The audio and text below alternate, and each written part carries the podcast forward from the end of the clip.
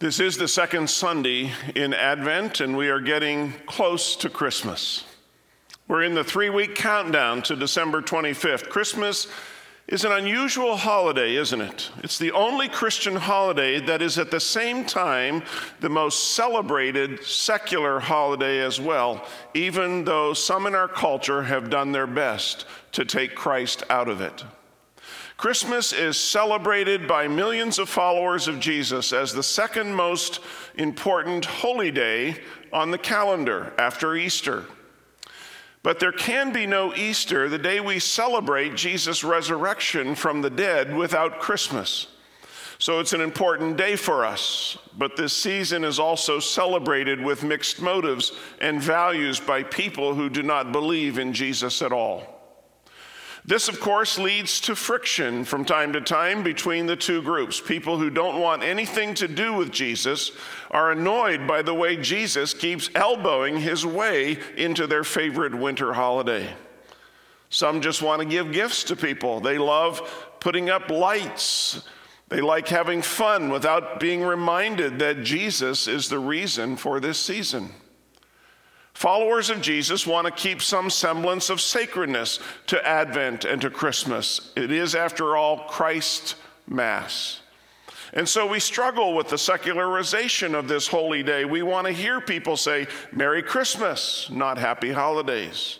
We want to hear religious music and traditional carols that remind us of Jesus' birth, not just secular tunes that feature Santa and Frosty the Snowman. And so each year we again live with this tension between the two groups. I like the way author Timothy Keller put it. He said, As a Christian believer, I am glad to share the virtues of this day with the entirety of society. The secular Christmas is a festival of lights, a time for family gatherings, a season to generously give to those closest to us and to those in greatest need. And these practices are enriching to everyone, and they are certainly congruent with the Christian origins of the celebration. And all of that is true, isn't it? It is our belief here at Redeemer that the birth of Jesus changes everything. And I want to focus our attention this morning on how the birth of Jesus changes the way we think about God most of all. There are plenty of impressions out there in our culture about what God is like that deserve to be challenged. And that's why every week we get together, either online or in person, and we study the life of Jesus because we learn what God is like by understanding what Jesus was like. The Bible claims that Jesus is God in the flesh. That's the meaning of the word incarnation. Jesus is the exact representation of God. So, to understand the nature of God, we study the life story of Jesus from the New Testament gospel writers. The birth of Christ, which we celebrate at Christmas, is when all of this began. And so this year during Advent, we're trying to learn more about Jesus by taking a closer look at the events surrounding his birth. And what I'd propose to you today is that the birth of Jesus smashes all of our misconceptions about God. The Nativity is the first century version of Mythbusters. Today, we're going to talk about just two of the common myths about God that are prevalent in our culture today. First, many people today believe that God is distant from us. He's not engaged with his creation. One of the most commonly held myths about God today is that if there is a God, he lives way out there somewhere, detached from what's going on in this world. Some people want to look past the evidence of a creator. They want to believe that all that we see around us completely uh, originated accidentally, our life on this earth was a result of a big bang or an asteroid hitting our planet millions of years ago, or years of evolutionary development. And others will say, sure, obviously, there is an intelligent designer of life, but he created the universe and spun it into existence and is now sitting far away, arms crossed, just watching. These are folks who are not necessarily atheists, perhaps deists. They have an idea that there is a God who lives out there somewhere, somewhere on the other side of the moon, but he's not actually engaged in our life. But that's not the message of Christianity. Still, others might have come to a, at least partial faith in Jesus. They're trying to follow him, but deep inside, somewhere along the way, they have come to believe a myth that God is not uh, with them. They're too small, they're too insignificant to deserve his personal attention. To them, God might as well be on the other side of the moon. He's aloof from his creation, and we're here all on our own. Quite contrary to the myth that God is distant and unknowable and uncaring and removed from the affairs of this earth, Christmas teaches us that God is fully immersed in the affairs of humankind. The truth of the incarnation is that Jesus emptied himself of his rights and privileges of heaven and he became one of us. The Bible says that God pitched his tent among us. And Christianity alone stands among the religions of the world in that it teaches that God is approachable, that He is warm, He's inviting. And the birth of Jesus, being born as a baby in a manger, smashes any notion that God is standoffish. He's angry, He's wrathful. Do you ever wonder why God chose to come to earth in the way that He did? He could have come to earth as a fully formed person, right? He could have walked out of the desert one day and as some mysterious and wise teacher and set up shop as King of Kings. If I were God, I might have done that, looking tough, looking in charge, kind of like Clint Eastwood. But no, God chose instead to come as a baby. He shrunk himself down to the size of a human embryo in order to be born. Why would God go down the road of rigorous, that rigorous road of common human development? Why would he start life here on earth as a baby? I'll tell you why. Have you ever held a baby? Have you ever rubbed a baby's cheeks? Aren't babies just the softest things on earth? Little babies just sleeping on your chest is the best. Babies are adorable. Jan and I got to be part of the first few days and months of most of our grandkids' lives. And I'll tell you, there's nothing better than holding that baby all snuggled up on your chest. Am I right? Yet it almost sounds disrespectful to call God adorable. But God was willing to go that far, to come to earth as a baby. He came to help us overcome our fear of Him, to help us overcome this idea that God is rigid and fearful and unapproachable. No one ever walked into a baby's room and said to their friend, Hey, do you see the way that baby was looking at me? He looks like trouble. I don't like the way he was staring at me. Something's not right. Let's get out of here. No, never. It's just the opposite, isn't it? Here's the point in Jesus, God found a way to relate to us in a way that didn't involve fear. And what's frightening, what's frightening about a baby? We, we might have some fears as a new parent about this new responsibility, but we aren't afraid of a baby. Through the humility and the humanity of Jesus, God was able to find a way to contain his divinity in a vessel that makes himself completely present and approachable. He doesn't lessen his divinity, but he was able to reveal it in a way that was safe. How safe, you may ask? Well, Mary is snuggling with God in a barn in Bethlehem. At Christmas, God busts the myth that he is distant from us by choosing to come to earth in the form of a baby. That choice is then reaffirmed by the name that he chose for himself. His name shall be called Jesus.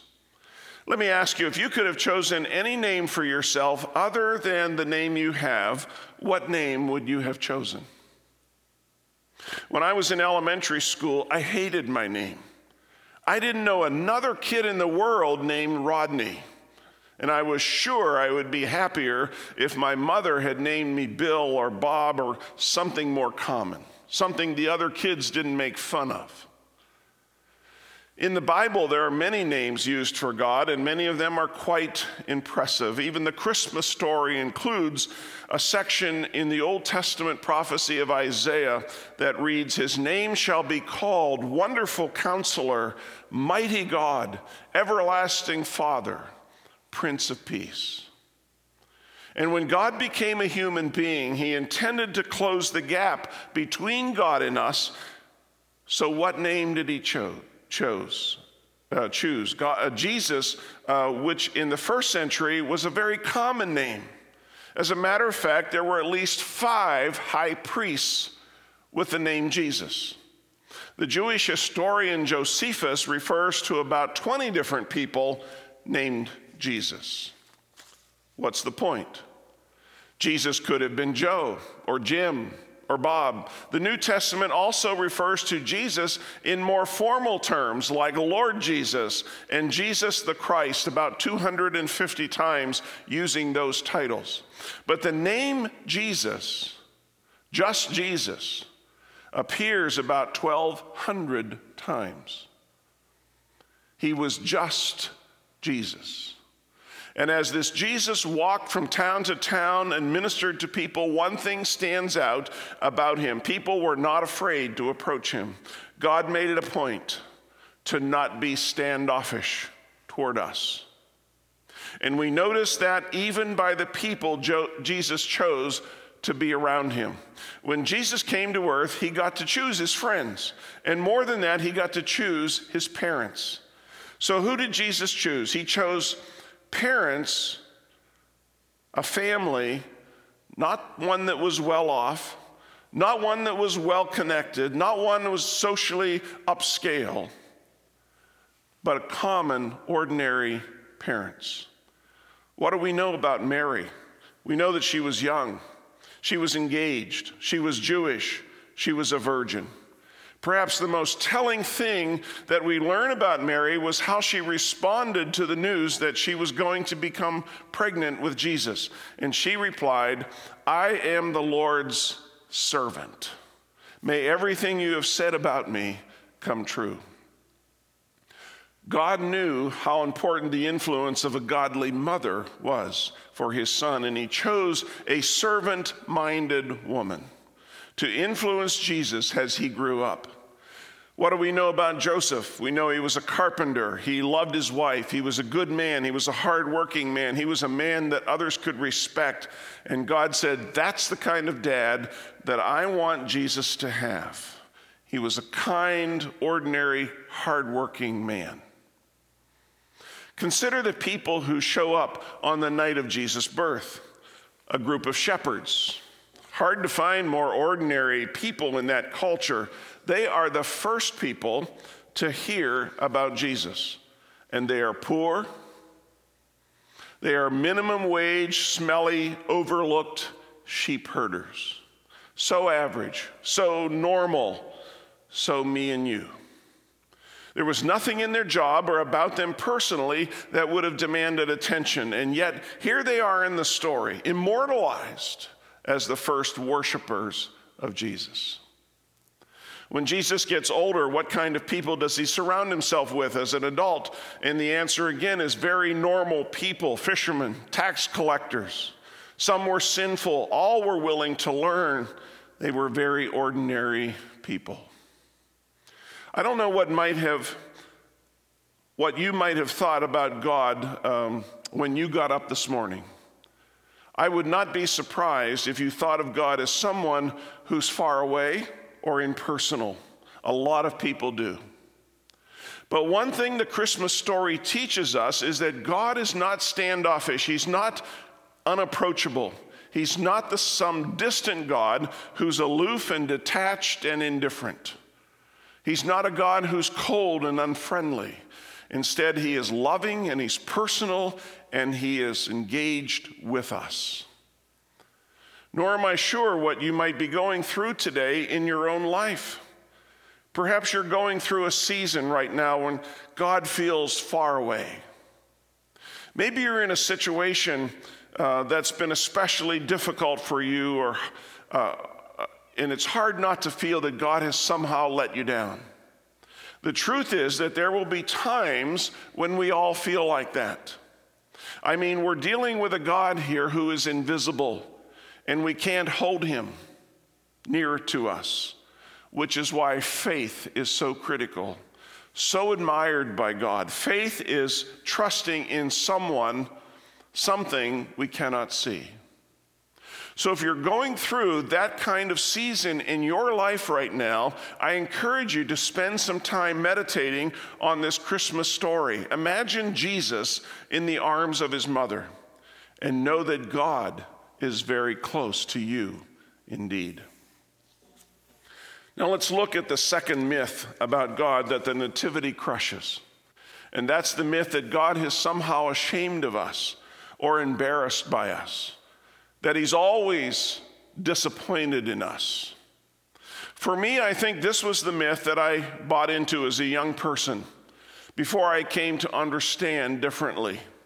I had this image of a holy God who was perpetually annoyed and disappointed in me that somehow I was constantly letting God down because I couldn't be perfect all the time.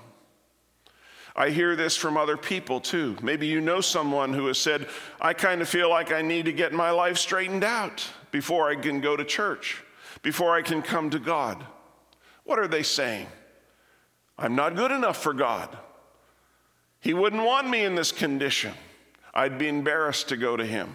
Let me get to the point where I feel enough self respect to come to God then, and I'll come to God then. Let me show you an interesting aspect of the birth of Jesus that is often overlooked, and that is the genealogy that we find in the Gospel of Matthew in the very first chapter. And you're thinking, genealogies? How boring. Or is it? Has anyone taken a DNA test? to find out where you came from. A few years ago, my wife and her brother looked up their ancestry with the help of Ancestry.com and a DNA sample, and were able to trace their family history back to several places in Europe and a few other countries that they would have never imagined. In the first century, genealogies were intended to add credibility to the person that was being written about and we might hang our diploma, our credentials from our college or our university on the wall in our office. But for first century people, it was your family, it was your pedigree that constituted your resume. And what's interesting is that many people tinkered with their genealogies, kind of like people polish their resumes today. On our resume, some of us leave out those jobs that we don't want people to ask about, don't we? Anything that might let, not make us look good. Well, people did that in ancient times with their ancestry because the purpose was to impress people with the respectability of your roots. At first glance, it might appear Matthew is doing that with Jesus. After all, we find Abraham and Isaac and Jacob, but those, of course, would appear on just about every Jewish person's an, uh, ancestry.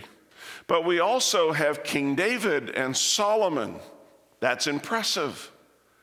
But Matthew does something different that is shocking, more shocking than any other ancient genealogy. He includes people that instead of polishing the genealogy, actually tarnish it.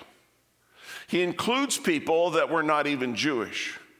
Gentiles, Moabites, Canaanites. He includes five women, which alone was unheard of in a male dominated society. And the women he included, some were famous for doing the wrong things. Tamar tricked her father in law Judah into sleeping with her in order for her to become pregnant. Rahab was a prostitute. Bathsheba is included not because of the wrong she had done, but to remind readers of why David is included. David did some bad things. The most notorious was that he had one of his most loyal warriors killed in an effort to cover up his affair with his friend's wife, Bathsheba. Matthew is recalling some of Israel's sordid history. And if God is ashamed of people, would he not be ashamed of these moral failures? All the people that, at least from a purely religious perspective, we might consider outside of God's love. If the genealogy was a resume, we would think that Matthew might have left these names off. But no. Jesus says, This is my pedigree. These are the people I came from. These are the kinds of people I came for. You know what that means? It means that we need not worry about that we've ever done something that would keep us outside of God's family. Doesn't matter what kind of pedigree, what kind of history we bring with us. God is not ashamed of us. His desire is to forgive us and redeem us and have a relationship with us. For me, my life changed when my perception of God changed. And even as a young elementary student, I heard words that forever changed my life. I heard the preacher say one evening that even if I were the only person on earth who would place my faith in Jesus, he still would have come just for me. He still would have been born just for me. He still would have lived in as an average person in an average home, still would have made friends with everyone who allowed him to be their friend. He still would have died on the cross and rose from the grave because he knows us and he loves us. And I remember praying that Jesus would forgive me and teach me what it means to be his follower. That was 58 years ago. Doesn't feel like that long ago, but I remember waking up and feeling in my heart that a new day had dawned in my life. And from that day forward, I was His and He was mine. So, how about you? Are you ready to make that call and trust Jesus? To ask Him to supervise and direct the days of your life? What better time of year than Christmas time to receive from God the gift of a new kind of life that can be lived by trusting Jesus? Have you already made that decision? Start the new year off right in a few weeks by celebrating the new life that God has given you. See, God became one of us, born in a manger in Bethlehem, in order to smash myths that keep people from Him. Don't let those untruths keep you from God, the God who loves you. He's not far away. In Acts chapter 17, beginning with verse 27, we read these words His purpose was for the nations to seek after God and perhaps feel their way toward Him and find Him, though He is not far from any of us. For in him we live and move and exist. There's no need to think that God is disappointed in us. God is not ashamed of us. Indeed, Hebrews chapter 2 says Jesus is not ashamed to call us his brothers and sisters. It's why he came. It's the reason for this season. It's why Christmas is indeed joyous and holy and good. Thanks be to God. Let's pray. Heavenly Father, thank you that Jesus is your full and final revelation to us, and that by grace through faith in him we have salvation and life everlasting. We pray today that we will pay attention to all that he says and keep our eyes fixed on Jesus, who is the author and the finisher of our faith. We pray that in the power of your Holy Spirit, we will not drift away from the truth of the gospel, but finish the race that has been set before us to your praise and your glory. In Jesus' name we pray. Amen.